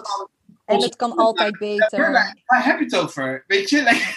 En volgens mij is dat ook wel iets wat we in ons activisme, in je passie, in je schrijven, in je doen en laten, dat je dat kan omarmen en te zeggen: ik hoef niet zeg maar, te stimuleren of performen dat afstandelijke, dat koele, dat soort van. Dat uh, altijd kritisch blijven hoor. Altijd blijven, maar gewoon kunnen genieten. Ja, en ik moet ook heel erg denken aan toen, je, toen, toen een van de eerste keren dat ik dus Audre Lorde ging lezen, was niet eens zo heel erg lang geleden, ik denk vier of drie jaar geleden. En dat was toen uh, hadden we een iftar georganiseerd en dat was met dokter Amina Wadoud. En zij is een uh, black queer woman who, uit, volgens mij in California, die um, imam is en een expert on Islam studies. En wij het daar dus, ze had het dus over, over de essay, over um, het erotische En, maar ook hoe ik het allemaal heb geleerd, daarvoor was allemaal islamitische fe- feministische schrijfsters. Wat dus interessant is, is dat er dan Dr. Amina Wadud, een African American, vanuit zwart feminisme over eroticisme heeft. En mijn, zeg maar, eh, referentie naar e- ehm, het erotische en islamitisch eh, feminisme, dat kwam op dat moment bij elkaar over het reclaiming daarvan en hoe eigenlijk de man eigenlijk het meest bang is van eigenlijk een hele vrouw die heel veel energie uitput van het eh, erotische. En dan, ja, eh, volgens mij zei Anousha het net, ja, en dan, en dan weet je niet what she's gonna, what she's gonna unleash. Hmm. Ja. Heb? Um, Wat- Ik wilde eventjes, ik wilde eh, in, in, als toevoeging over wat we net hebben gezegd, wil ik even het echt korte stukjes voorlezen van uit dat particular essay. Ook about activism, what she says. She says here, ik, ik lees het nu in het Nederlands. Ja, je gaat het in het Nederlands lezen, wat leuk. leuk. Dus ah, ik heb de Engelse gepakt en dacht, nee. Nee. We're gonna read our own book.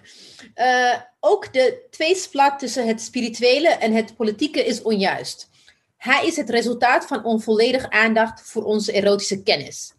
Ik ga even eh, vooruit en dan zegt ze: Voor mij functioneert het erotische op meerdere manieren. En de eerste is het verschaffen van de kracht die uit het diepgaand delen van elk streven met een andere voorkomt. Het delen van vreugde, fysiek, emotioneel, psychisch, dan wel intellectueel, vormt een brug tussen de delers die de basis kan zijn om veel van wat ze niet delen te begrijpen. En het vermindert de dreiging van hun verschil. Een andere belangrijke manier waarop de erotische connectie, de erotische connectie functioneert, is dat ze mijn capaciteit voor vreugde open en onbevreesd om, onderstreept.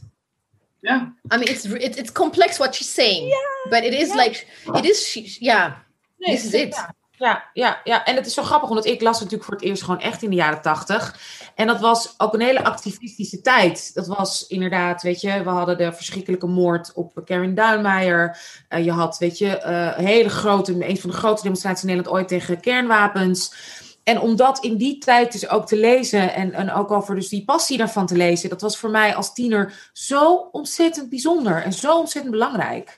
En dat was zo. Daarom heb ik dus voor mezelf heb ik ook besloten op een gegeven moment, omdat ik dat toen had gelezen, om eh, als mensen mij vragen waarom doe je activisme, om, te, om heel erg af te schuren van wat je heel vaak hoort en ziet. Mensen die dan een soort van op zo'n eh de wereld draait door panel dan zitten en die dan gevraagd wordt van ja, en waarom doe je nou dit voor deze mensen? Weet je zo, hè?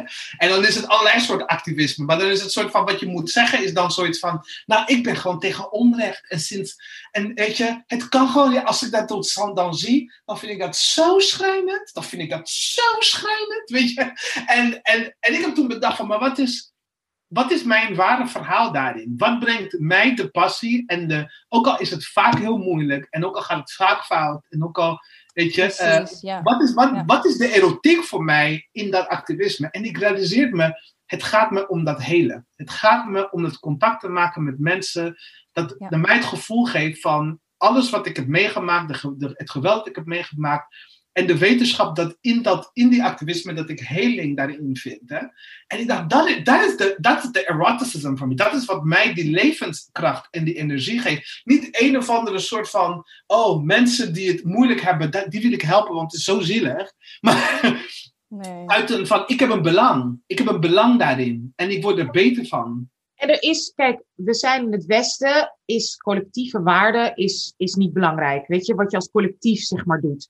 Terwijl ik denk volgens mij wij alle vier, de cultuur waar we alle vier uitkomen, kennen wij het gevoel van collectivisme. Hoe bijzonder het is om met je community, of het nou je familie is of een bredere zin, bijvoorbeeld een begrafenis hè, te doorstaan. Of een kerkdienst, of een geboorte, of een, een, weet je, inderdaad, een islamitische feestdag. Gewoon met z'n allen als community dat je voor hetzelfde staat. Dat is zo verrijkend. Dat is bijna een soort erotische ervaring. Dat je verbonden voelt tot het collectief. Dat je verbonden voelt tot iets groters. En in onze cultuur krijg je dat van kleins af aan zeg maar mee. En in het Westen dus niet. Is dat helemaal weggeschopen. En dat is wat ik vaak probeer uit te leggen aan witte westerse mensen over. Hè. Een demonstratie. Dat voel je dan tenminste weer. Ja, Als je met precies. alle gezamenlijk hebt. En dat geeft, en dat is bizar dat we dat dus niet leren. Want dat voelde ik ook, dat voel ik ook als ik in Cameroen ben of in Rusland ben bij iets collectivistisch. Dat geeft energie. Het verrijkt je. Het put ook wel uit, fysiek, maar emotioneel en zeg maar intellectueel geeft het je weer kracht.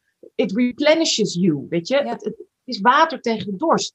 En dat is in het Westen, in het zeg maar noordelijke Westen, hebben ze, kennen ze dat niet meer. Dus Nee, nee. Nou, er is wel één, nee, er is wel één context waar ik. die carnaval.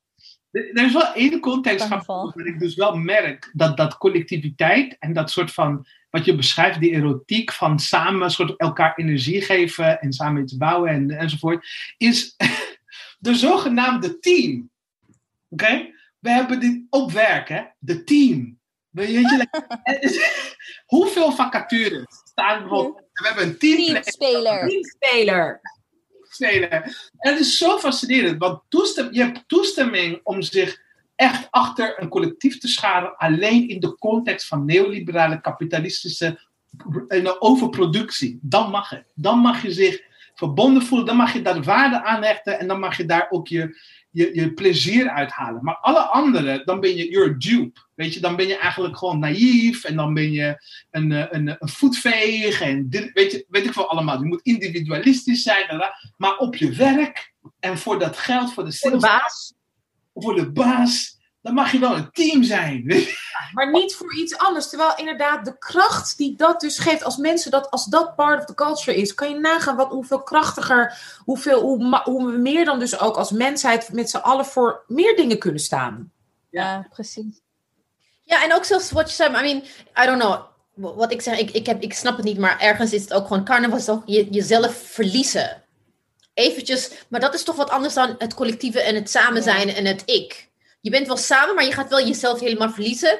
All losing all inhibitions. Ik zie het toch iets anders dan wat wij, wat wij onder eh, het wij en het collectieve Ik heb nu bedoelen, denk ik. En ook zo'n zo, en- realisatie. Ik heb nu echt opeens zo'n realisatie dat wanneer we, wanneer Olave zeg maar het erotische koppelde aan het activisme, waarin ik vaak dacht van, en dat was bij de laatste Black Lives Matter demonstratie hier in Den Haag, politie tegen politiegeweld, heel gespannen, maar nog steeds dacht ik, en dat was met Tara, shout-out naar Tara, en dat ik de hele tijd zei van, ah, ik heb altijd zo'n soort van knoop of kriebels in mijn buik. Voor elke keer wanneer als we iets hebben georganiseerd het tot leven kwam. En toen zei Tara, het zijn gewoon vlindertjes in je buik, buik hè.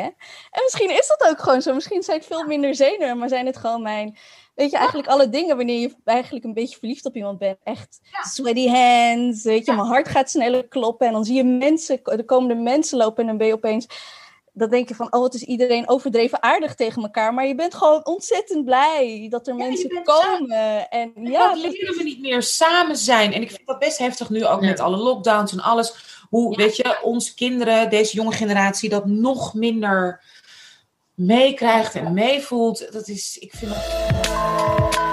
hè, ik, zie dan, hè, we zitten op social media, vinden we leuk, zie ik je mooie billen. Maar zie ik ook eh, op Instagram, op TikTok, zie ik, ik zit ook op TikTok, zag ik laatst een heel mooi.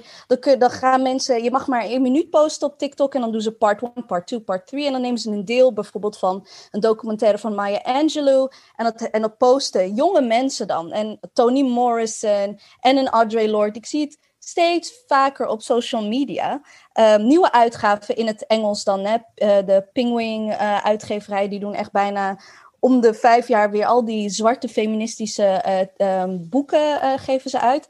En ik vroeg me gewoon af van, hè, in, in het kader van relevantie, maar ook waar komt, denk je, dat verlangen vandaan dat nog hele jonge mensen, en voorna- voornamelijk hele jonge vrouwen van kleur, die misschien niet eens hun boeken hebben gelezen, maar gewoon snippets zien op social media en daardoor zoveel eh, kracht vinden? Hmm. Ja, ehm, waardoor komt het? Want kijk, ik denk, eh, jonge mensen, eh oude mensen ook, maar vooral, maar ik denk wel jonge mensen, die zijn natuurlijk in een hele, eh, they're very much invested in hun eigen pedagogische ontwikkeling. Hè? Eh, ze zijn op zoek naar antwoorden, om, om naar inzichten, om te begrijpen wat voor wereld ze eigenlijk in zijn beland. En ehm, en dat is dus de rol van ouderen, van, van leraren, van mensen die voor ons zijn geweest. Die kunnen daarin dus, die moeten ook daar een rol in nemen. Hè? Like als je kijkt naar hoe eh, eh, evolutionair gezien, hoe bijna alle diersoorten ontzettend veel eh, investeren in, de, in die pedagogie, in de, de, de, de, de jongeren iets meegeven over wat ze kunnen doen en moeten doen om te overleven. In de, mens, de menselijke dier, die doet dat via de scholen, die doet dat via uh, uh, in, deze, in deze westerse cultuur, dus de boeken, maar dus meer en meer, dus in de TikTok-wereld, in de Instagram-wereld, dus in die kind of like video uh, archives. Um, van vroeger, van zo'n gesprekken met Maya Angelou of gesprekken met James Baldwin. En die circuleren nu ontzettend veel. Um, niet zozeer omdat het volgens mij voor deze jonge zwarte mensen extra kracht geven, maar puur omdat dit zijn de plekken die ze hebben om te leren over de wereld waarin ze zich bevinden. Om het te begrijpen, om zich daartegen te bewapenen, maar misschien ook om daar keuzes in te maken van willen ze deze wereld zoals ze die nu erven behouden, zoals het nu is, you know? En ik denk, uh, ik ben er zo ontzettend blij om. Um, dat, uh, en ik denk ook wel, de boeken zijn belangrijk en dit soort uh, pogingen, dit soort branding, dit soort manieren om het naar buiten te brengen, door deze soort van gemeenschap die jullie hebben. Maar we moeten ook inderdaad weten dat er dus dat nu ook op TikTok gebeurt en op YouTube en op, op, uh, op Facebook. Ja, ontzettend. Uh, like, wat heel interessant is, hè, en er wordt heel veel gezegd over de attention span van de millennials enzovoort. Maar mensen, jonge mensen, kijken urenlang hè, op YouTube naar mensen die hun dingen uitleggen. Ja. Echt urenlang. Hè. They, they will watch two, three hour long a day naar YouTubers die hun dingen uitleggen over de wereld like, waarin ze leven. Dus uh, de mens, jonge mensen zijn super leergierig. They need answers. Uh, en ik denk, het feit is, ik denk ons systeem faalt ze wel een beetje. Dat er dus niet, uh, want ja, weet je, het gebeurt op social media, op TikTok, super creatief, super leuk. Maar het is ook een beetje jammer dat ze het ook gewoon niet op school krijgen. Ja. Een beetje jammer dat ze het ook niet, zeg maar, um, uh, soms ook gewoon thuis niet krijgen. Ja, the thing is, the problem with these things, like te te technology always, uh, de, de, technologie is het onderwijs, of het nou basis uh, voorgezet of echt hoger onderwijs is. Het, het, loopt gewoon voor. En we zijn altijd, we lopen er altijd achteraan. En ik heb het ook het idee dat specifically in academia, en dus ook waar book publishing onderdeel van uitmaakt, dat wij het meest achterlopen. And book publishing might not be as uh, het probleem met book publishing is dat het heel erg gefragmenteerd is in genres. Ik denk dat de influencerwereld waar influencers een boekdeal krijgen, de TikTok en de social media meegenomen wordt, maar serieuze boeken van serieuze schrijvers worden niet meegenomen in dat TikTok, social media, Instagram stories wereld. Dat is echt gewoon een soort van. Er is ook within publishing, er is uh, segregatie en verzuiling. It's, yeah. it's a big problem. And the same in academia. En daarom is dit zo, zo cool, zo'n initiatief. Want hiermee zeg je tegen. Je, ik geloof er niet in dat jonge mensen soort van structureel of soort van ingebouwd niet geïnteresseerd zijn in de serieuze boeken of whatever. Ik denk, it's a question of exposure. Wie neemt de tijd? Wie neemt de moeite om tegen hen te zeggen van hey, you, you should read it. En, en het dus dan zeg maar om de moeite te doen om het, zeg maar, ja, om daarin te investeren. Like, ik, vind dit, ik vind echt geweldig. Ik, ik, want ik geloof ook in dat jullie dus nu allemaal mensen nu voor het eerst hierdoor toegang daartoe zullen krijgen van alle leeftijden. En wat zo fijn is aan deze essays, je kan je hoeft het niet op volgorde te lezen. Je kan gewoon, je kan naar een titel kijken en denken, hier ga ik een stukje lezen. Je kan het zelfs in stukjes lezen, je kan het weer herlezen. Daarom vonden we het ook belangrijk om dit nu te doen. En ook voor een jongere generatie, dat het, dat het in ieder geval nu bestaat. Omdat je kan het, het is niet van, oh god, ik lees een roman. En als ik niet deel 1 uh, snap, dan kom ik, uh, hè, dan snap ik deel 3 niet. Je kan dit echt fragmentarisch lezen. Dat vind ik ook zo bijzonder aan haar uh, schrijfstijl. Zeker in Sister Outside. Omdat het gewoon allemaal, inderdaad, het zijn lezingen, het zijn essays, het zijn stukken. Je kan het ja. vrij lezen. Je kan het à la Instagram lezen. Ja. Het is interesting because I was telling two friends of mine met wie ik dus die bootcamp doe. We zijn allemaal even oud. Ik, ik vertelde ze van er zijn nog twee boeken van Dipsaus die moet je kopen. En I told them like specifically Sister Outsider because they have uh, pre-teens en tiener meisjes als dochters. And I told them like Anusha, she was lucky enough to read Audrey when she was 14. Dus ik zei van, ik bewaar dit tot mijn dochter. Over twee jaar, ik ga het gewoon aan haar geven en kijken van of ze er iets mee heeft of niet. Want eentje heeft al een 19-jarige dochter. En then I was talking to Eugenie en Eugenie zei van, waarom, waarom wist ik niet dat ze bestond? Ik dacht, ik dacht van, what was I doing? Op mijn 14, 15, 16, waarom wist ik niet dat Audrey Lorde bestond? Toen zei Eugenie, You, you came fresh off the boat from een communistisch, marxistisch afgesloten wereld. So don't beat yourself up. Toen dacht ik van oké, it is true. We wisten, niks kwam binnen. Niks, niks kwam binnen bij ons. Ik hoorde het ook niet op school. En ik wist het ook niet van. Ik, ik, ik heb niet Audre Lorde leren kennen omdat ik op VWO zat. Hè. Ik, zat toen al op het gymnasium. En daar heb ik nooit van haar gehoord. Ik bedoel, laten we wel wezen, wij kennen Ja. genoeg hè, eh, mensen in de, in, de, in, de, in de boekenwereld die haar, nog, die haar niet kenden. Voordat we het hierover hadden. Gerenommeerde mensen die nog nooit van deze naam hebben gehoord. Dus ik heb het ook niet geleerd op school. Ik heb het geleerd van een Surinaamse vriendin van mijn moeder. Een lesbische vrouw die op mij paste toen mijn moeder in Rusland was. Ja. En die zei tegen mij, Ja. zag mij zo helemaal. ik was echt een, weet je, niet zozeer Ja. moeilijk, maar wel heel very conflicted puber was ik. Met, met heel erg zat ik in de, mezelf in de weg. En die zei, had het tegen mij over Audre Lorde. En omdat ik heel braaf was en gewoon heel veel las, gewoon saaie Ja. boekenlijst veel, ging ik gewoon braaf in de bibliotheek en heb ik het, ja, nou dan moet u dan maar bestellen. Als jullie het niet hebben, want dat hoort toch? En zo kreeg ik het in mijn handjes. Maar op school moest ik daar niet mee Nee, aankomen. nee. Nee, maar kijk, daarom, daarom denk ik ook dat... Ja, sorry, ik, ik vind dit zo'n leuk initiatief. Do you all know how big of a fan, how happy I am dat jullie dit hebben gedaan? Maar daarom, jullie brengen het dus niet alleen in de, in de boekenwinkel. Jullie zetten het ook niet alleen in de bibliotheek of zo. Maar jullie doen het ook gewoon op social media. Jullie vertellen erover, you create a hype around it. Jullie maken het dus zeg maar iets wat leeft, wat bruist. Het ziet er ook, ja sorry, het ziet er ook gewoon zo leuk uit, you know? Like, en dat is zo belangrijk, because we, we, we hebben deze kanon van deze soort van eh, intersectional writers. En dan gaan we allemaal heel, weet je, dan gaan we allemaal jonge mensen willen dit niet lezen. En we make no effort om het naar ze toe te brengen, om ze erover te vertellen. No effort whatsoever, weet je? En ik denk, de school, kijk, ik zou het niet eens zo erg vinden, als de, want de school kan niet alles doen. De school kan niet eh, eh, eh, alle boeken, zeg maar, die interessant en leuk zijn. Kijk, ik ben ook een super, I love fantasy en science fiction. Lijkt me super als, zeg maar, een Kurt Vonnegut of zo nu en dan ook wordt gelezen in de schoolboeken. But they don't, but fine. they can't do everything. Maar als er nou meer gestimuleerd werd om zelf op onderzoek te gaan. Ja. Als daar, als daar meer gestimuleerd werd over wat voor soort van manieren waarop je op onderzoek kan gaan. En over de gelijkwaardigheid van alle vormen van waarop de platforms en mediums. En ook zeg maar de, wat je beperkingen, wat je wel met het boek kan doen, maar bijvoorbeeld niet op YouTube kan doen. Wat je wel op YouTube kan doen, maar niet met het boek kan doen. Als we daarin een bepaalde soort van literacy en een openheid en een soort van gelijkwaardigheid aan, aan jonge mensen meegaven, daar zouden we ze ook. En ook de.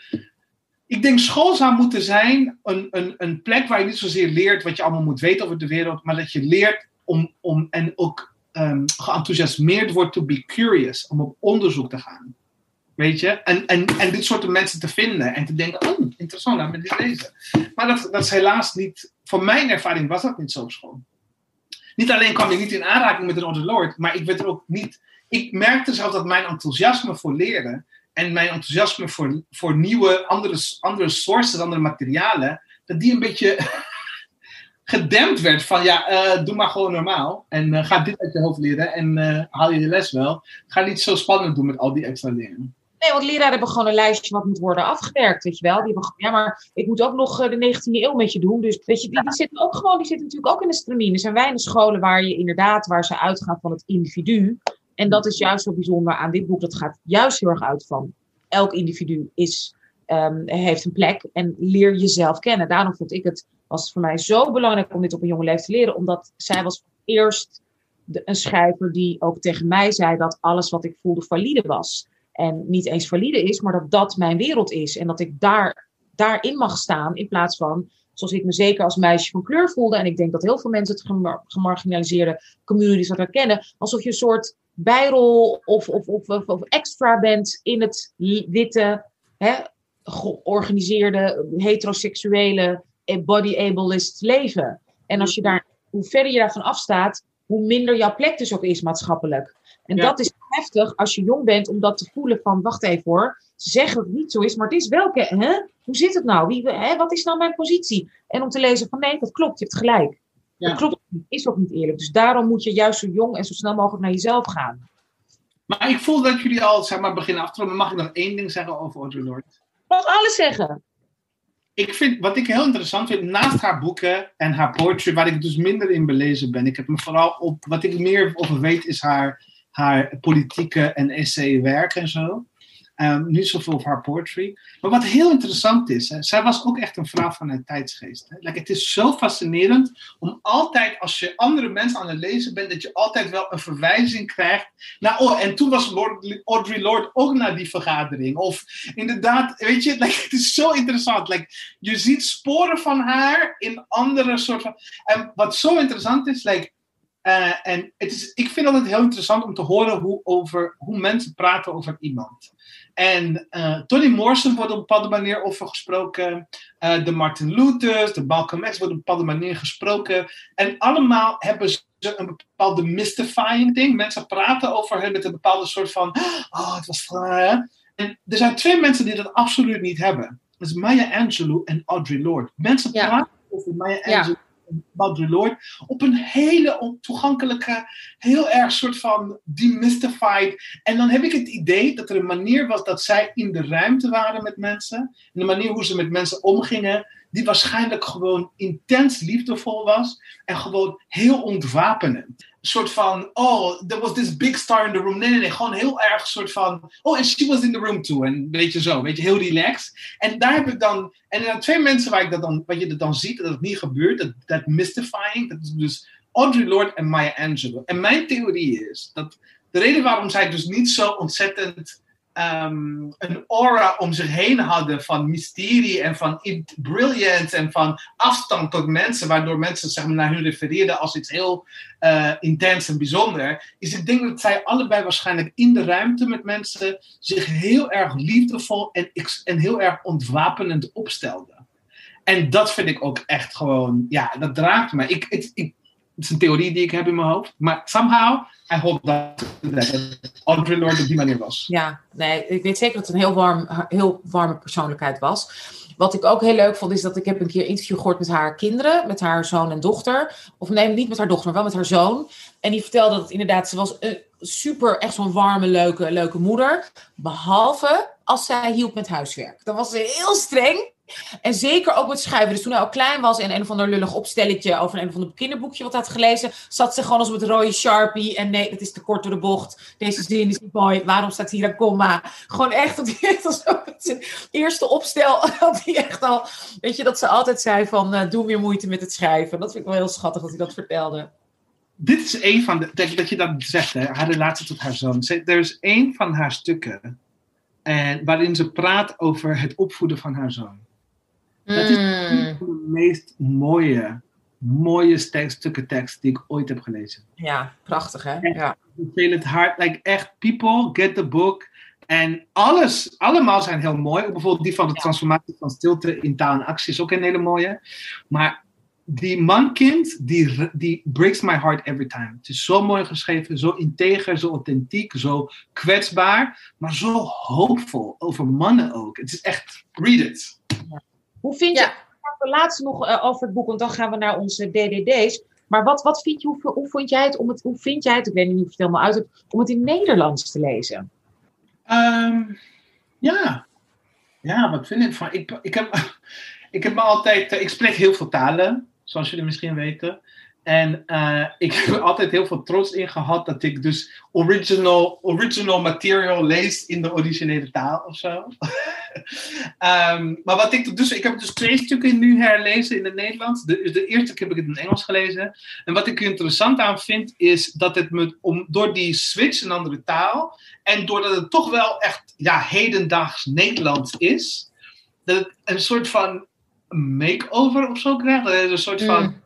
Ehm, en dat voelt ook gewoon heel fijn. Ik heb het gevoel dat ik gewoon een nieuwe, moderne boek in mijn handen heb. Ja, it's interesting that you say because je zegt inderdaad hedendaags Nederlands, maar terwijl de English is timeless. Her English, what she's written, je hebt niet het gevoel, behalve misschien hoe ze bepaalde dingen omschrijft, is might be dated, but Hmm. her, her, how do you say it? Ik weet niet hoe je het goed uitspreekt in het Engels. Verbosity. Verbosity, the way, she- her skills, the voice. Het is gewoon, het is echt, ik heb echt, ge- om- because als je, als je het een translation moet eh, nakijken op fout, of je leest en herleest en herleest een, een, een, een één alinea, twee, drie, vier, vijf keer. Eh, I was so immersed in what she was doing. Ik, ik dacht van, wauw, wat is ze ook gewoon echt, ook naast everything else, she's such a skilled writer. Mm, ja, Echt. ja. Maar niet alle vertalers weten dat. eh, Nee, natuurlijk niet. Maar ik, denk ook, we moeten ook gewoon accepteren dat eh, iemand die heel goed is in één taal, tenzij je zelf tweetalig bent en je, je gaat het zelf herschrijven, things get lost in translation most of the time. Lost in translation, precies. Ja. precies. Maar dat, dat, dat is wat ik hier dus nu al Ja. leuk. Ik denk ook als je het Engels al hebt gelezen, is het de moeite waard om het nog een keer te Ja. lezen in het Nederlands. Omdat je, ik zie dus gewoon nu andere dingen ook. Ja. It's interesting, it's interesting that you mentioned Tony and uh, daar gaat Anusha even iets over zeggen. But while you're talking about uh, Tony, ik moest ook denken aan een Tony quote. Wat, uh, Tony ook zei. Uh, het verschil being Toni Morrison had this grand dame wat ze uitstraalde. En ze zei inderdaad een heleboel dingen die andere mensen naleefden. Terwijl uh, Audrey just, she was datgene wat Tony ook zei. And that was like, she said, Tony said, I stood at the border, stood at the edge, and claimed it as central. And let the rest of the world move over to where I was. En dat is wat Audrey nu ook doet. Ze zegt gewoon, ik ben dit, kom jullie naar mij toe. Ja. Dat wilde ik even zeggen. En vergeet niet, Audrey was een boisterous child. Hè? Zij was een troublemaker. Zij stelde. Het is gewoon een heel ander soort kindje. Was, ging niet te verstild. Haar moeder was echt zo'n mooie, weet je wel, klassiek, zeg maar, light-skinned Caribbean, elegante vrouw, zeg maar. En ze kreeg twee van dat soort dochtertjes. Ja. En er was Ja. Er is één maar scène. haar moeder heel veel, vo- hè, fiercely loved her.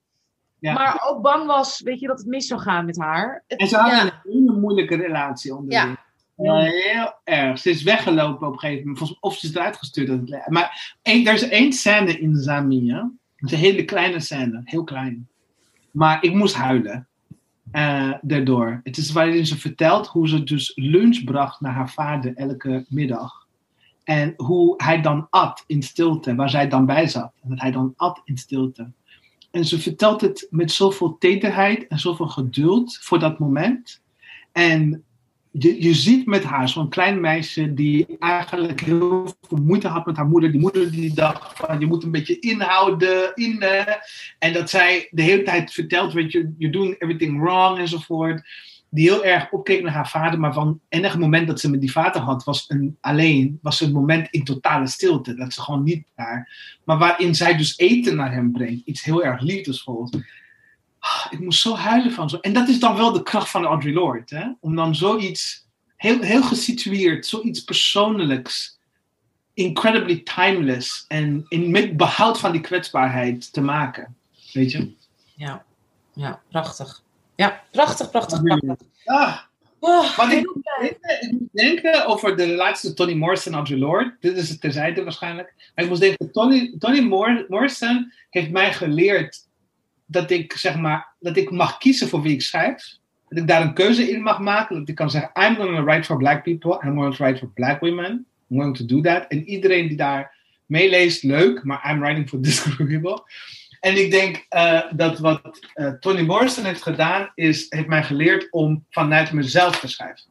Audrey, je. Oh, totally. Ja. Audrey heeft je geleerd vanuit jezelf te schrijven. En Toni Morrison heeft je geleerd om te schrijven voor het publiek dat jij kiest. Ja. Ja. We gaan naar onze DDD's, lieve Olave. Ehm, je weet wat onze DDD's zijn. Hè? Met wie wil je? Je krijgt drie namen. En je moet met alle drie iets doen. Een van onze lijstjes van deze. Dat is drinken, dat is dansen of dipsausen. Dus je moet iets doen met een van drie. En je moet ons ook uitleggen dus wat je gaat doen. Maar vooral ook waarom je dat gaat doen. Nou, dansen lijkt me duidelijk. Drinken, dat kan van alles zijn. Dat mag een kopje koffie zijn, een koude thee. Maar dat mag ook 26 eh, shots mag dat zijn. En dipsausen is eigenlijk wat wij deze uitzending hebben gedaan. Gewoon alles met elkaar delen. Van sperma tot en met Fatima Farid. Tot en met drama. Tot en met intellectuele Toni Morrison. Gewoon, en dat dan via de app, via memes, via dingen inspreken, via liedjes, via, nou, maakt niet uit. Gewoon dit, dit, dit, dit, dit. Dat is dus dipsausen. Oké, met wie wil je dansen, drinken, dipsausen? En dan mag je kiezen tussen Toni Morrison, Maya Angelou en Audre Lorde. Je snapt nu waarom ik moest gewoon lachen.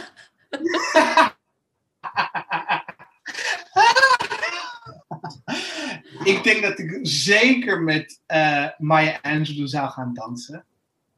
Ik denk van, ja, ik zou gaan dansen met haar. Ik, ik, En waarom? Waarom, waarom met haar maar er is dansen? één bepaalde eh, documentaire die ze een tijdje geleden had gedaan in haar jonge leeftijd. Want ze was ook, eh, ze was ook danser, hè, heel lang. Hè? Ze was dan, was ze nou op Broadway of zo? Ik weet niet, maar ze was echt een professionele danser. Hele Europese tournees en Ja, ja, ja, ja. En, eh, en er is een bepaalde eh, eh, tv-show die ze had gedaan, die duurt ongeveer drie uur of zo. En het gaat dus over de verschillende evoluties van Afrikaanse dans naar Amerikaanse dans. En zo. Het is een soort van The Black Book, maar dan een soort van video en over muziek en dans enzovoort. En daarin doet ze ook, beweegt ze en dansen en zingt ze ook. En ja, het is geweldig om naar te kijken. En dus I would definitely want to dance with Maya. Ja, ik heb ook dat idee altijd bij haar, dat ze dan zo'n hele mooie, soort van eh, eh, West-Afrikaans geïnspireerde, like, eh ehm, eh, Liwaya, dan zeg maar een soort van korte topje aan heeft, met, met een matching lange rok erbij. En dat she's just like, that's my image of Maya Angelou. Ehm, ik zou, ik zou willen drinken met Toni Morrison. Hm. Want dat is ook gewoon een statige dame, zoals je net zei. Weet je, you can't, you want to sit at her house. Ze had een prachtige eh, lake view aan haar house. En dan wil ik daar gaan zitten met haar, een kopje thee drinken. En, ehm, en een beetje beschaafd doen.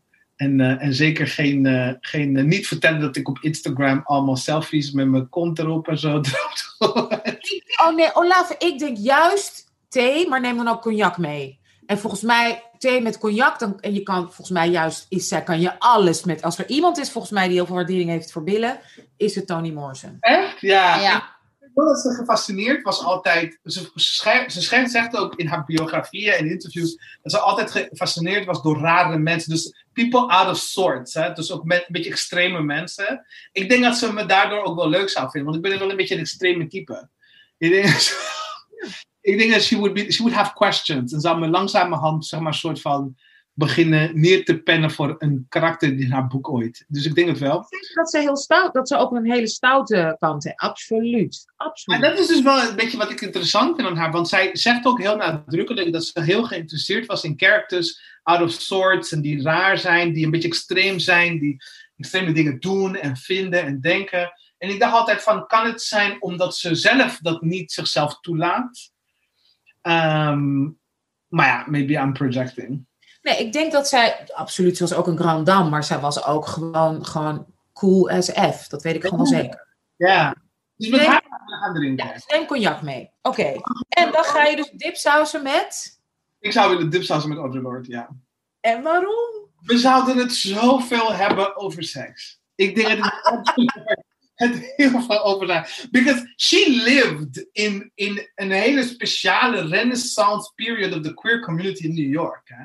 She lived that time van een seksuele femme en lesbian en queer en gender non-conforming eh, soort van periode. Ik bedoel, zij is dus wel, zeg maar, in die tijd dat zij bestond, had je de Marsha P. Johnsons, had je. ehm, eh, eh, het waren mensen die, die gewoon, ja, gewoon in haar leven waren. Ja. Dan denk ik van, my god, we, we would have gone to the balls. We hadden het over outfits gehad. We hadden het over seks gehad. We hadden het over. I don't know, I think it would be. Ik denk dat ik wel veel zou willen dipsausen met eh, Audre Lorde, ja. Ja. Ja. Oh, ik zou dan Good Ja, choice. heel goed. Fantastische keuze. En hopelijk kunnen wij dan daarvan meegenieten. Ehm, ja, lieve, lieve Olave, wat geweldig dat je weer bij ons was. Heerlijk. We hebben dit echt gemist. Ehm, heerlijke dipsau-sessie met jou. Ehm, we willen ook nog eventjes een extra shout-out geven aan iemand die voor ons niet alleen een dipsaus-wikipedia voor ons heeft gemaakt, ehm, maar ook volgens mij ook op de boeken, toch? Heeft ze niet ook onze lieve Laura? Ook. Ja, heeft ook Sister Outsider gewoon in die Wiki- Wikipedia Ja. meegenomen. En de goede immigrant. goede immigrant. Dankjewel Laura. Blijf het maar updaten. Echt fantastisch. En we willen ook graag singer-songwriter Ro Alvide bedanken. Die de proceeds van zijn nieuwe single We Want It. Featuring Chanel Alisa aan Dipsaus gaat schenken. Nou, hoe ontzettend lief is dat. En we willen ook, we hebben een hele lieve donateur. Die we gaan geen achternamen noemen. Want ja, wie weet krijgt hij dan allemaal andere vragen. Maar het is Chris. Ik weet niet, ja, gender neutral name. Chris Dankjewel voor de super lieve gulle donatie. Die geven we ook nog even shout-out. Hartstikke bedankt. Nou, natuurlijk willen, we onze partners in crime bedanken. Dat is eh, Dag en Nacht Media, Revue die onze geweldige nieuwsbrief faciliteert. Faciliteert alsjeblieft, laat recensies achter. Dat is heel belangrijk voor ons als onafhankelijke makers. Of donatie, niks is te klein, naar www.vriendvandeshow.nl. Alsjeblieft, bestel en koop onze boeken. De Goede Migrant is uit. Je kan natuurlijk ook nu, hè, is er outsider. En bestel alvast ons volgende boek. Afro-lid, moderne literatuur uit de Afrikaanse diaspora. Um, ja, ontzettend bedankt voor onze fantastische, geweldige Olave. Ja, we houden van jou. We houden zoveel van jou. Oh, where's my book? Huh? Where's my book? Mag ik ook een pluk doen? Want ik ben inderdaad nog bezig met het boek. I'm kidding, I'm kidding. Hoe gaat het met Olave Talks? Komen nog Olave Talks aan? Uh, nou, niet helemaal. Want ik werk dus nu voor de Studium Generale in Gent. Waar ik dus eigenlijk mijn activiteiten die ik onder Talks doe, betaald mag voortzetten, soort van. Uh, uh, ja, het is ja, het is gewoon een dream job. Ik, ik kan in programma's curaten um, die ook op YouTube terechtkomen. Maar met mensen praten die ik heel interessant vind. Ze uitnodigen voor lezingen en zo. Ik kijk er zo ontzettend naar uit. Dus volg alsjeblieft Studium Generale Gent. Ik ben de nieuwe coördinatrice daarvan. En ik ben ook dus nu bezig met een nieuw project. En ik wil dat de dipsausers daarvan weten. Mag ik dat pluggen een beetje? Oké. Okay. Please do. Naar aanleiding van mijn stuk die ik uh, heb uh, bijgedragen aan de goede immigrant, uh, heb ik besloten, en ik ben echt super dankbaar voor Anousa, want Anousa was degene die mij aanspoorde om dat stuk echt te, te, te fictionalizen. En die, die had me als tip gegeven van, dit moet een gesprek zijn. En die twee karakters zijn zo ontzettend in mijn hoofd blijven leven, dat ik dus nu ga beginnen met een theaterstuk te schrijven rondom die karakters. En er komen nog een paar mensen bij. En wat ik ga doen, en ik vind dit heel spannend, ik ben een beetje bang om dit te doen. Maar ik ga een Patreon-website opzetten, account opzetten voor dit project. En ik ga mensen uitnodigen, Patreons, hopefully, uitnodigen om met mij dat proces van het maken van zo'n theaterstuk, van het schrijven van het theaterstuk, hè, vooral. I'm a writer, ik ga niet directen, ik ga gewoon het schrijven. Wil ik jullie uitnodigen om via een aantal live sessies mee te krijgen van hoe, ga, hoe bouw ik zo'n verhaal op. En, uh, en uh, ik vind dat heel spannend. En als dat het, ja, als jullie uh, die trouw luisteren naar dipsaus met mij die reis willen voortzetten, alsjeblieft hou een oogje op mijn Instagram enzovoort en Facebook, want ik ga het waarschijnlijk in begin november lanceren. Oké. Okay. Geweldig. Ja. Fantastisch dat je dat gaat doen. En dat gaan wij natuurlijk ook. Uh, ja, we gaan je ook ondersteunen. Ja, absoluut gaan we je supporten. Echt vergeten. Ja. En Lieve ga schrijven. En daarna doe ik. Oké, okay. dankjewel lieve Olaf. Heerlijk dat je hier bent. Ja, echt.